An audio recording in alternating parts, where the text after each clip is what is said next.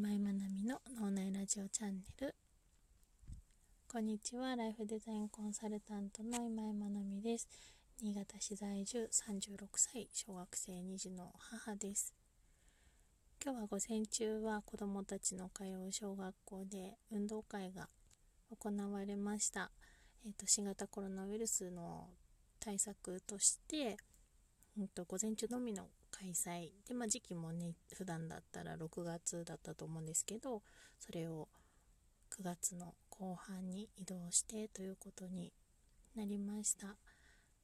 あの私の住んでる地域はそこまでま感染拡大がないっていうことで観覧のこう制限みたいなのは特に設けず、えーとまあ、敷物とかを敷いてこう場所を取っての観戦はやめてくださいということだったんですけど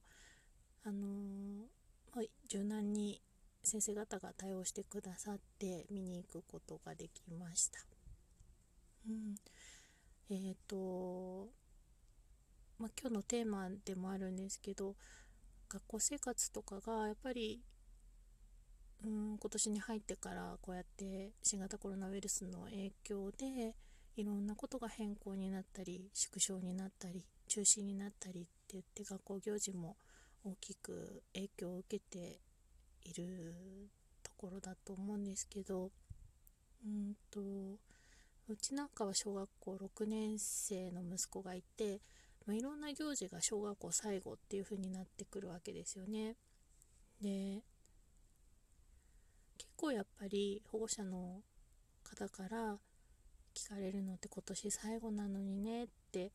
いう話とか、まあ、卒業式とか入学式とかもそうですよね節目の行事みたいなものとか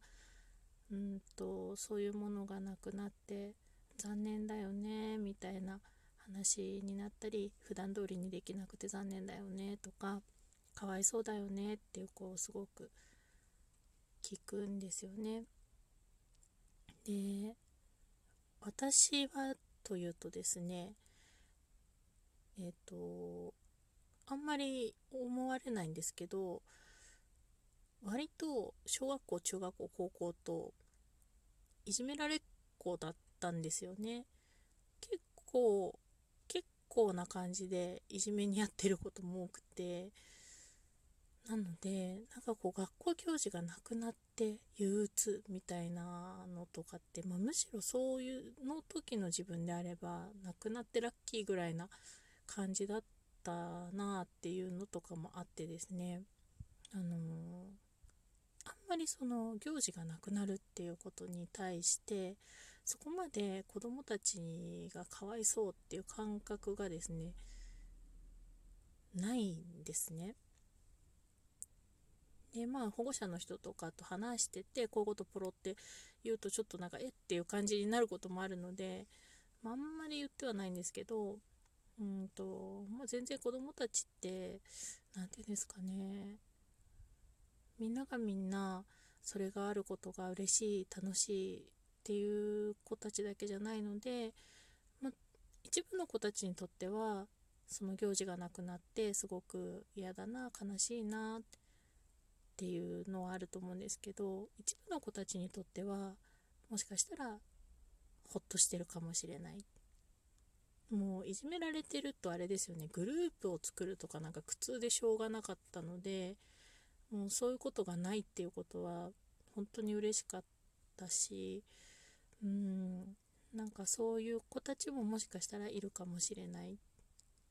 でまあることがいいないことが悪いとかっていう風なことではなくって、ま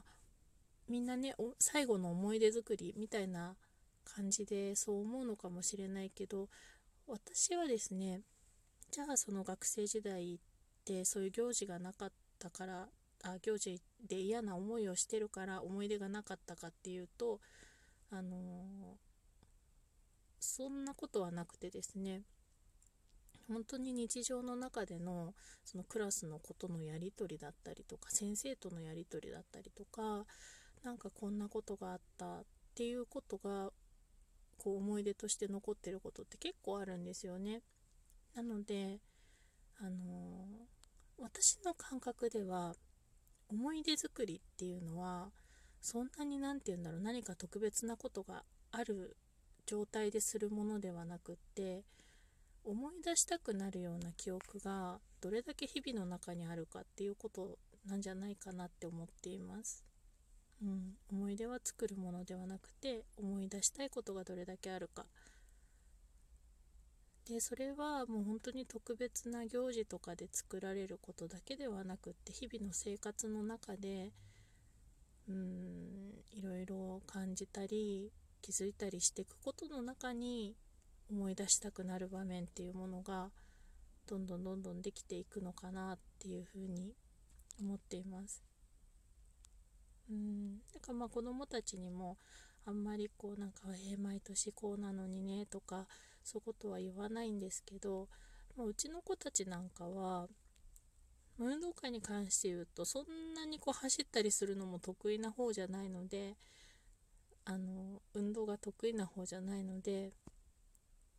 まあ、なんか半日でラッキーぐらいな感じですね。うん。でじゃあ午後どうする？みたいなお昼ご飯じゃあ食べに行こっか。みたいな感じでうんなんかちょっと何て言うんですかね。らっくりしてますね。そういうのもいいなと思います。うん。でまああのもちろんなんだろうそういう思い出というか行事とか何か大きなそういうことっていうのもその中での体験っていうのも必ずあるのであの全部が必要ないというわけではなくって今置かれてる環境の中で、まあ、先生たちもいろいろ試行錯誤しながらいろんな工夫をして子どもたちにそういう体験の場を与えてくださってると思うのでその中でこう感謝をしながらこう今できること置かれてる環境の中でそれぞれが感じることを大切にしていったらいいのかなと思います。はい。それでは今日も一日素敵な一日となりますようにおしまい。